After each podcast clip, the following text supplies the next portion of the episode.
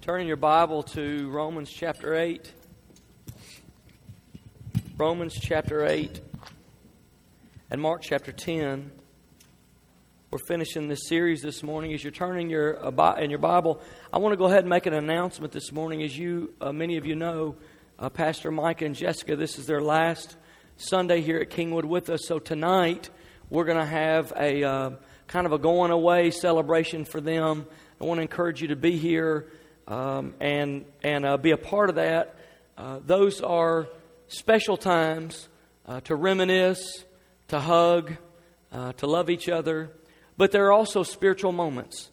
Transitions in the kingdom are times where I don't think we've oftentimes in the church thought enough about the spiritual significance of them and what they mean. So tonight, come out. There'll be a time of prayer, time of fellowship. It'll be good. And I want to go ahead and announce to you this morning what our plan is beyond tonight's celebration service. We're going to take what I'm calling a long-term transition. What that means simply is we're not receiving resumes at this time to fill the worship pastor role at Kingwood. What we're going to do is we're going to take a long-term transition. Pastor Micah and Jessica have done such a phenomenal job training and preparing our worship team and ministry. What we're going to do is we're going to fill that leadership role from inside for a time, and then as we get down the road later on, we'll make that transition permanent. But for now, Pastor Jeremy is going to assume the leadership of the worship team and worship ministry at Kingwood, and then I don't know. I've told the teams that I've talked to, I don't have like this date on the calendar that I go, this is the point. But I want to try to be sensitive to the Holy Spirit, sensitive to our congregation, sensitive to our worship team and all that they're doing. And we're going to take a long-term transition. It may be 8 or 10 months or a year or so. I don't know how long it'll be, but we're going to take a long-term transition. So that's our plan. Tonight, come out. And we're going to have a really good time together and pray over Micah and Jessica and release them to the place that God's taken them to. All right, Romans chapter 8, Mark chapter 10. Finishing this series this morning, Simplify. We've talked about Simplify to Magnify. Priorities, we've talked about Simplify to Amplify, hearing God's voice. Simplify to Modify, changing the pace that we're on to creation time. We've talked about Simplify to Multiply, talked about finance and stewardship. Simplify to Detoxify, forgiveness. Today, I want to end this series here. Simplify to Glorify. Several years ago, the Institute for Mental Health conducted a fascinating experience. They took a 9-foot walled-in square cage designed to comfortably house 160 mice. And as they begin to work with those mice inside that cage over 2.5 years, that colony grew from 8 mice to 2,200 mice. It was designed to hold 160. They started with 8. It grew to 2,200. Everything they needed was provided.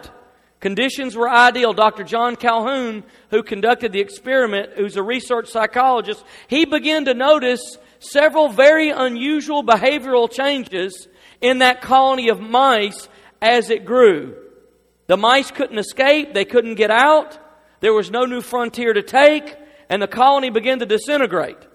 Now, I want to read for you the behavioral changes that he noticed in that colony of mice and see if you can draw any parallels from there to modern cultural society today.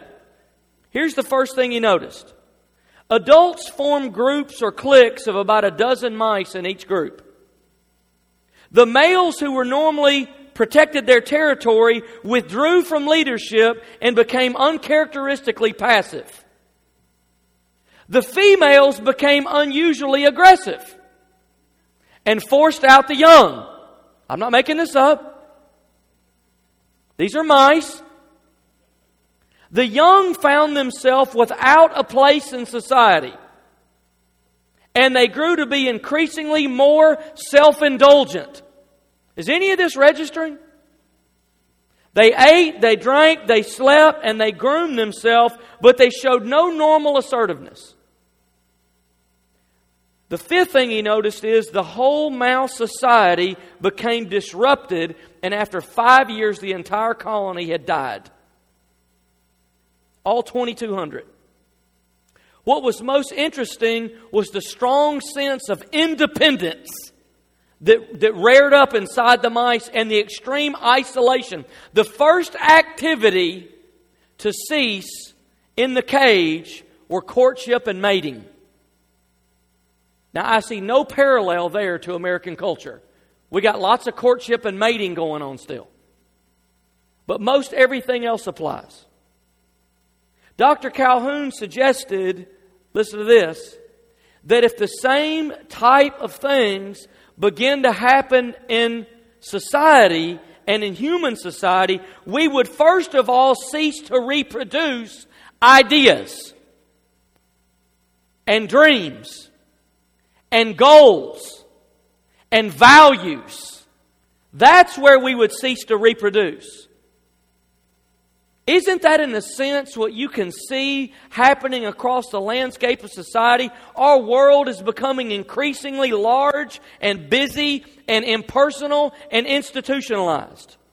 Although it is extremely crowded, it is very lonely and distant. Pushed together, crammed together, but disconnected, uninvolved. As painful as it is to admit, we're losing touch with each other. And too often it's every man for itself. We're living in an increasingly self-focused society. We live in a very complicated and fast-paced world that starting to look more like a rat race. No pun intended. Liza Minnelli said, the thing about it is if you win the rat race, you're still a rat. Are you out there? There's a little video that I found that I think might... You know, in the South, we tend to take all the bad attributes that everybody else has in the rest of the country and just put a Christian face on them. You do understand that, don't you? We just use spiritual language to describe our sin. And so it becomes more acceptable. So I found this video that may give you a concept of if we were to take a self-focused society and make it really spiritual and put it in the context of the local church, what would that look like? Take a look at this video. Imagine a church where every member is passionately, wholeheartedly, and recklessly calling the shots. I have a busy work week, and by the time Sunday rolls around, I'm tired. So how about a church service that starts when I get there? Can do. When you arrive, we begin. This guy, he plays by his own rules. We want to find a church where if he starts screaming, we're not the bad guys. All right? Come here. Say no more. If your baby's screaming, you stay seated. The others around you can leave. You know, financially, Sherry and I don't give a lot to the church. But we'd sure like to know who does. All right, if you join now, you'll know what every person gives in detail. When I'm in the church service, can my car get a buff and a wax? Not just that, but an oil change and a tune-up. Hey, how about tickets to the Super Bowl? That's asking too much. I'm serious. If I'm going to join, I want tickets to the big game. All right, you join now and we'll get you there. I like a pony. Look in your backyard. Me Church, where it's all about you.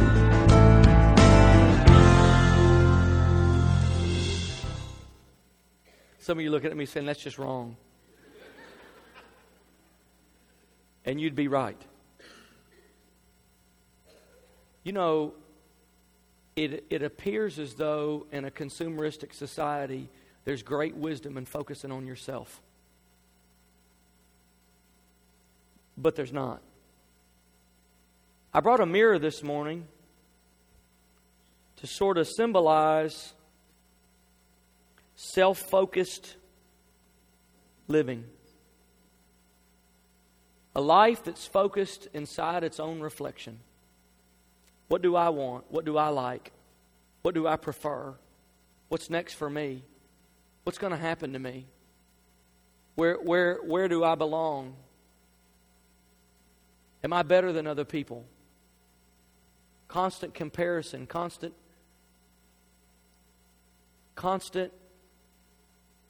self-focus. Earl Crepps, who planted a church in Berkeley, California, right there in the middle. He went on this 3 or 4 year journey trying to understand what postmodernism means. And he said, I found out when I got to the end, nobody knows. He said, what I do think we've graduated to in society is the saturated self. The self that's so full it just can't hold anymore. Full of options, full of preferences, full of our own way, full of our own thing. Serving yourself may seem wise, but serving yourself is complicated and it's exhausting. Always trying to push the envelope a little further, trying to get a little more attention, trying to get a little more money, trying to get a more advantage. Complex strategies that constantly at work in your mind, trying to work out greater scenarios for yourself. People are labeled and categorized based on how they can help you get what you want. That person can help me, that person cannot. I think the business term for that is networking. That person can do something for me. That person can't do something for me. I'll spend time with that one because I have an advantage with them. I won't spend time with that one because I don't have an advantage with them. People are valued for what contribution they can make to our own lives. They're important because they can help me. They're not important because they can't. They're important because they do something for me. That one's not important because they don't do anything for me. A life lived that way appears on the outside to be free from the obligation and entanglement of what a relationship might bring, and focused only on ourselves. There's no fulfillment in self-focused living. It's complicated. It's a lot to keep up with. Outwardly, we reject it. But if we're honest, inwardly, we struggle with it. In the motives of the life, in the motives of the inner world, we struggle with. Even when we do things that are good, why do we do them? What do we get out of it? What's behind the curtain? What can we stand to gain? If you compare the prominent philosophies of the world, they would sound something like this. The ancient Greeks' philosophy of life would say, be wise, know yourself. The ancient Romans would say, be strong, discipline yourself. Religion would say, be good, conform yourself. Epicureanism would say, be sensuous, enjoy yourself. Education would say, be resourceful, expand yourself. Psychology would say, be confident, assert yourself. Materialism would say, be satisfied. Please yourself. Pride would say, be superior, promote yourself. Asceticism would say, be lowly, suppress yourself. Humanism would say, be capable, believe in yourself. Legalism would say, be pious, limit yourself. Jesus had a different philosophy than anybody else in the world. He would say, be a servant, focus on others. Flies right in the face from every prominent philosophy the world's ever generated. And that's why Jesus was able to penetrate into the darkness. Do you remember the grand announcement in Romans 8:28? Surely many of you recognize even the reference for that verse. For we know that in all things work together for the good of those that are called according to His purpose. All things. God works all things for the good of those who love Him and are called according to His purpose. Have you ever read verse 29? We quote 28 so much, We either don't read 29 or go through it fast. Because we know in Romans chapter 8 where the meaningful verse is. It's 28. Let me read 29 for you. For those God foreknew, He also predestined to be conformed to the likeness of His Son, that He might be the firstborn among many brothers. Do you see that little phrase tucked away in there? Conformed to the likeness of His Son. Do you know that God has a plan for your life and for mine? He has a plan. Do you know what that plan is? It's to conform us into the likeness of His Son. That verse begs one question. What is His Son like? Look at Mark chapter 10. We're going to see what God's Son is like. If God's plan is to conform us into the image of His Son, what is God's Son's Son like? Look at Mark chapter 10, verse 45.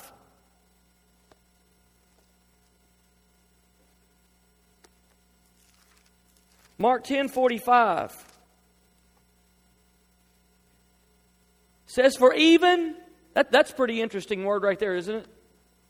Even. Even. In other words, this guy's in a category all by himself. But even he, for even the Son of Man did not come to be served, but to serve, to give His life as a ransom for many. What is Jesus like? What is God's Son like? If we're being conformed into the image of God's Son, what is God's Son's likeness? Well, here's what's interesting about this verse. You don't need to know Greek. You don't need to know the context of the day. You don't need to know the culture that Jesus was in. You don't need to go back and dig in the original language of the Scripture. No mixing words, plain and simple, right out front where everybody can read it on a billboard. Child can understand this. Jesus didn't come to be served. Jesus didn't come for this. He came to serve. Even He came to serve. Now, serving isn't a title. It isn't an action. So many times I think that we misunderstand what servanthood is. We think it's an action. Serving is not an action. Serving is not a title. Serving is an attitude. It's an attitude that moves from the inner life out to the extremities of the person. Serving is an attitude. If you want to simplify your life, I wouldn't encourage you to serve. I would encourage you to become a servant. It's two different things. Everybody at some point in their life serves somebody. But that doesn't mean that they're a servant. What I would encourage you to do is take the way of Jesus. He didn't come to be served. He didn't come to focus on Himself. Well, we know the story. When Jesus came on earth, I'd encourage you to be conformed in His image, put down the mirror, and pick up the towel. The towel is the symbol that shows us Jesus' own nature and character. Even he became a servant. Picked the towel up and served those who He led. Served those who He discipled. At the last communion meal that Jesus shared with His disciples, just hours before He was going to be crucified, the disciples were arguing about who's going to be the greatest. It's like kindergarten class all over again. Who's going to sit by Him? Shotgun. Who's going to sit by Him? Who's going to be in that seat? Who's going to be closest? Who's going to be gone? He's talking about leaving. We don't know where He's going. We don't know what that means. But when He's gone, who's going to take over? Who's next in line? And if He'd have waited too much longer, one of them might have crucified Him. Who's going to be greatest? You know, I thought about that. I don't think that argument was really about who's going to be greatest. Let me tell you why. I think that argument was not about who's going to be the greatest. I think that argument was about who was not going to be the least. Most of us have a pretty good idea that in most areas of life, we're not going to be the greatest. And most of us are okay with that, but nobody wants to be least. And what we say is, all right, look, God, I'm okay with second or third. I want to be last. And I think a lot of times the arguments that arise over who's going to be first have everything to do with the fear of being last. And the earlier I get in the argument, the less I'm going to fall down the line when it starts to trickle. So if I get in right up front, then at least I want in there. You know what's so fascinating about this night? Remember, Jesus was sharing his last communion meal with his disciples. And at that meal, the Gospel of Luke says, they were arguing about who's going to be the greatest. And you can almost see this thing play out. There they are at the table just debating and yakking and, you know. How do you feel when your children argue? Doesn't it just hurt your heart? Nobody wants that.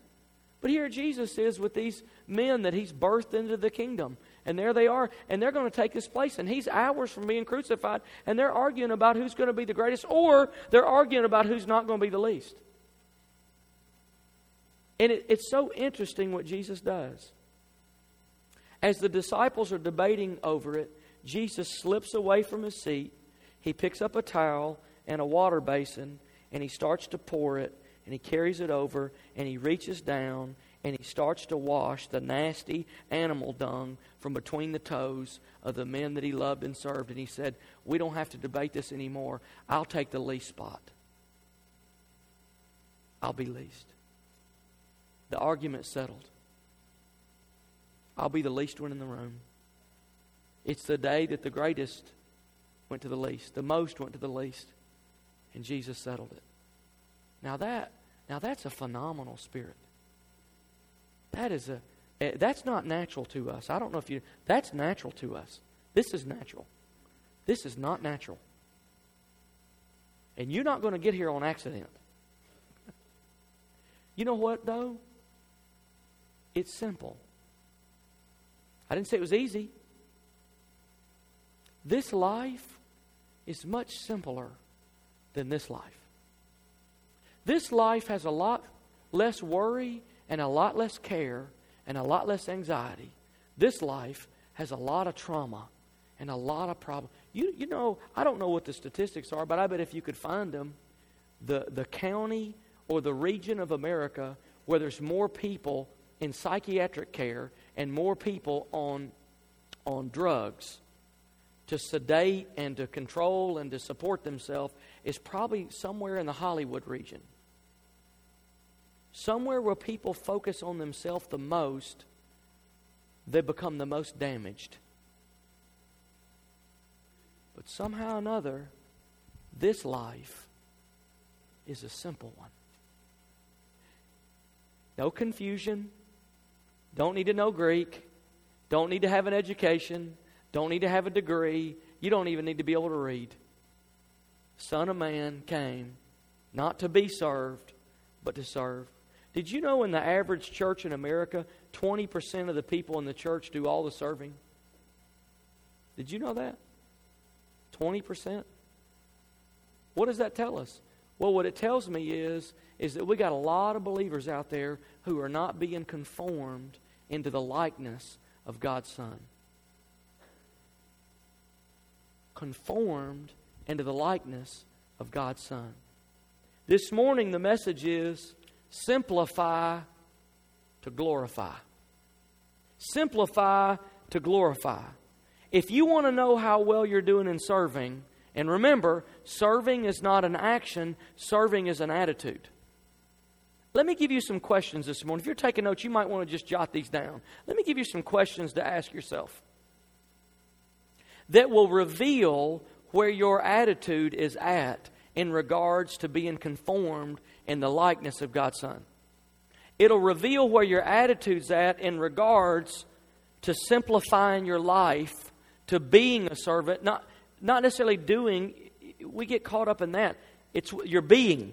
What your being is. If you become the right thing, the right things will flow from you. But you can't just do the right things and make it happen. Here's a question. Am I defensive when I'm confronted? Now that might seem to have nothing to do with servanthood. But let me explain to you why it does.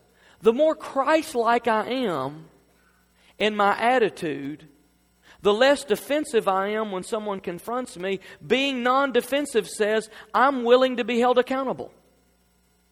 Being non-defensive says, it's a basic philosophy in life that says this, I have nothing to prove and I have nothing to lose.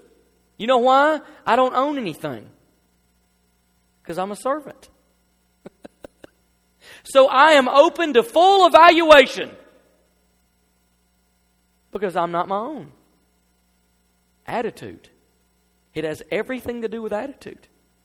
If I'm defensive, I'm claiming property somewhere. If I'm defensive, I'm claiming stake on something. If I'm a servant, I own nothing. Here's the second one. Am I more conscious of what I need or what other people need? Am I more conscious of my preferences? Well, I like it like this, and I want that, and I want it up, and I want it down. I want it hot, and I want it cold, and I like to go eat here, and I want to do that. Am I more conscious of my preferences or other people's? It tells you a lot about your attitude. Here's one that's pretty interesting. When I walk into a room, do I know what to do with myself? You ever go in a room and not know what to do with yourself? Just kind of trying to find a corner. Kind of trying to scope the room out and figure out where you fit in there. There may be other things involved, but can I tell you what part of the issue is? You're walking in the room with a mirror in front of you. And you're looking at yourself. How am I going to sound? You ever have somebody introduce themselves to you can't remember their name? Because you were so focused on saying your name? Well, we're tiptoeing through the tulips now, aren't we? Huh? What they say sounds like, hi, I'm blah, blah, blah, blah, blah, blah, blah. It's like the teacher on Peanuts. And then we've got this thing memorized that we're going to say because we're trying to project a good image of ourselves. That has a lot to do with our attitude. It has a lot to do with where our focus is.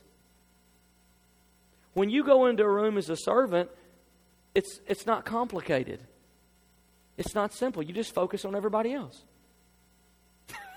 That's complicated, isn't it? Just focus on everybody else. I didn't say it was easy. It's simple. Here's the fourth question. Let me give you the true test of a servant. And you'll want to write this down. The true test of a servant is, do I act like one when I'm treated like one? When somebody treats me like a servant, do I take offense or do I act like a servant? Am I secure enough in my identity in Christ? Do I know who I am in Jesus enough to be treated like a servant by somebody else? And then to act like one. It's not easy, is it? But it's not complicated. You know, when we were on our men's retreat this weekend, it was phenomenal. Such an incredible. There's some things that you can't describe. I just said a treat like this, it's good. And it's just you can talk all day and feel like you talk around it, never really describe what it was. It's just, there's some things in life that just seemed pure and good, and it was just good. I met a man from our church at the retreat, and you know what he said to me? Or he said to somebody else. They were talking. Somebody else told me. He wouldn't say it about himself, I don't think. They said, oh, this is so-and-so over here. And I said, you know what? He and his family served in our nursery at Kingwood Church for one solid year. Didn't take a break. I don't know. Maybe it was Sunday mornings. Didn't take a break. Served every Sunday for 1 year. I went, whoa. That guy, listen to me, is ready to lead. You know why? Great servants make phenomenal leaders. This guy has served in the nursery for a year.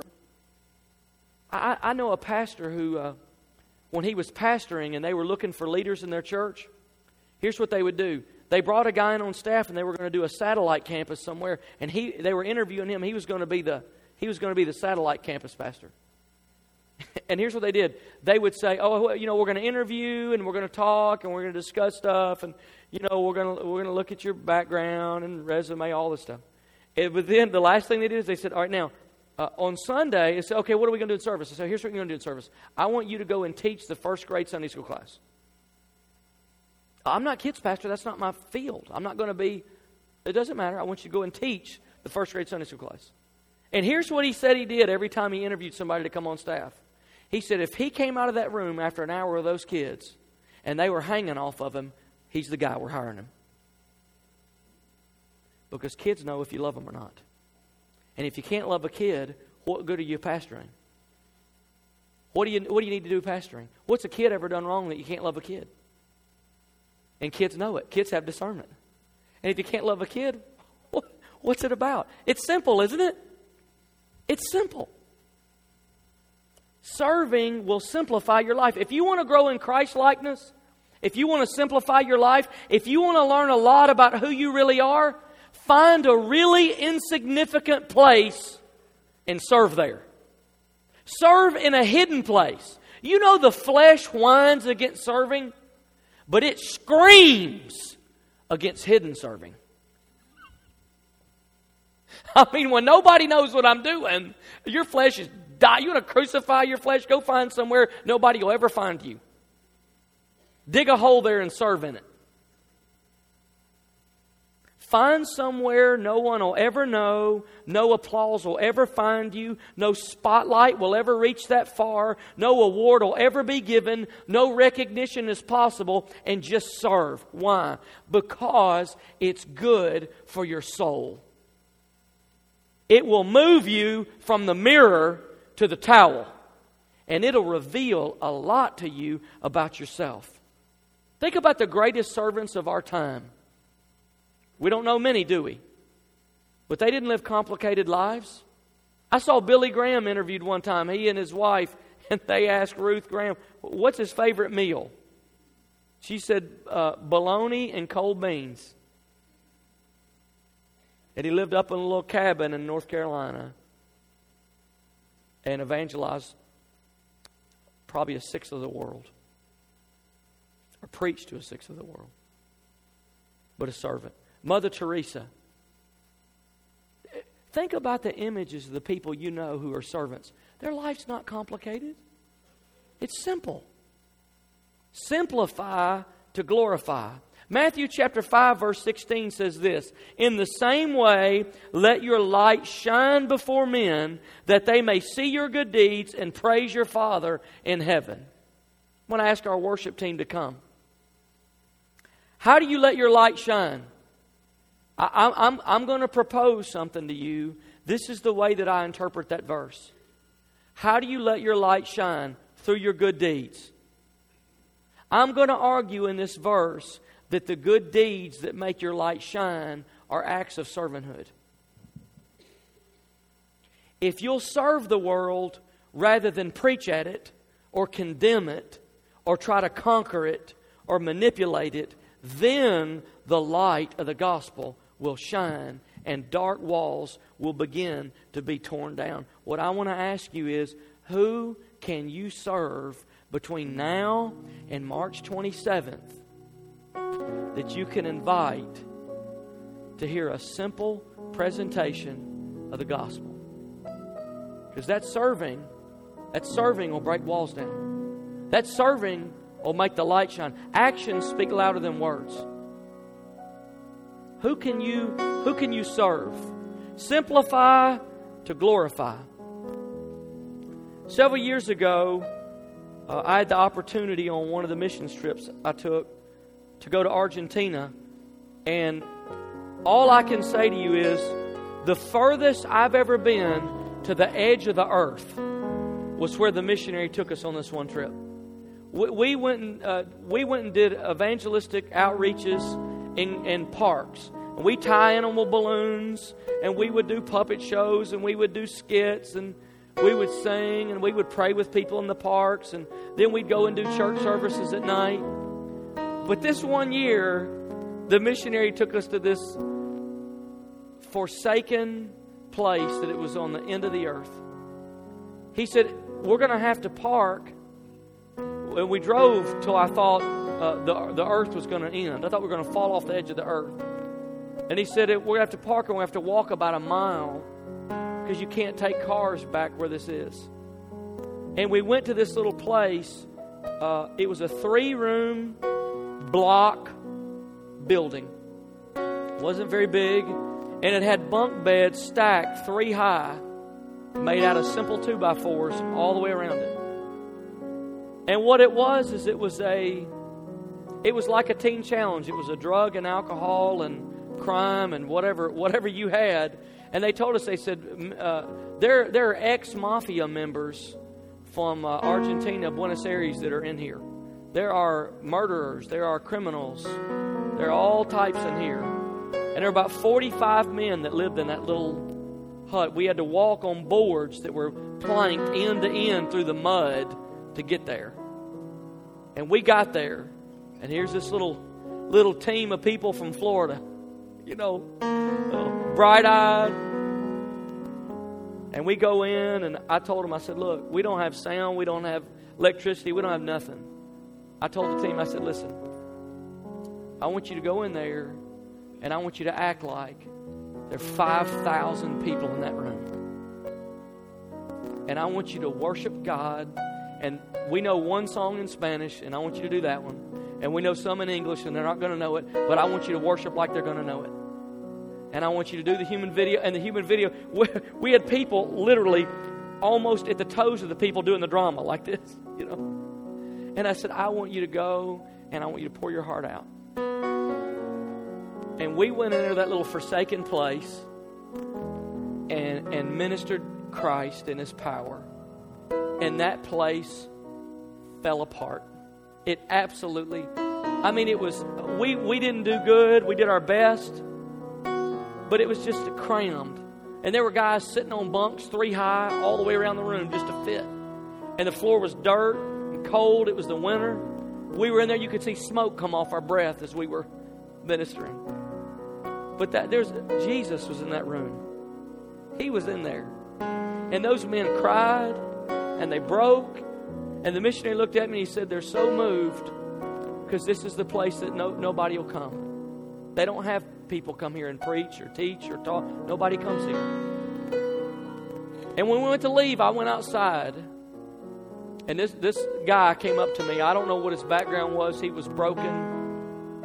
And he had on the 3 shirts that he owned because it was winter. They had no heat. He took one of those 3 shirts off and he handed it to me.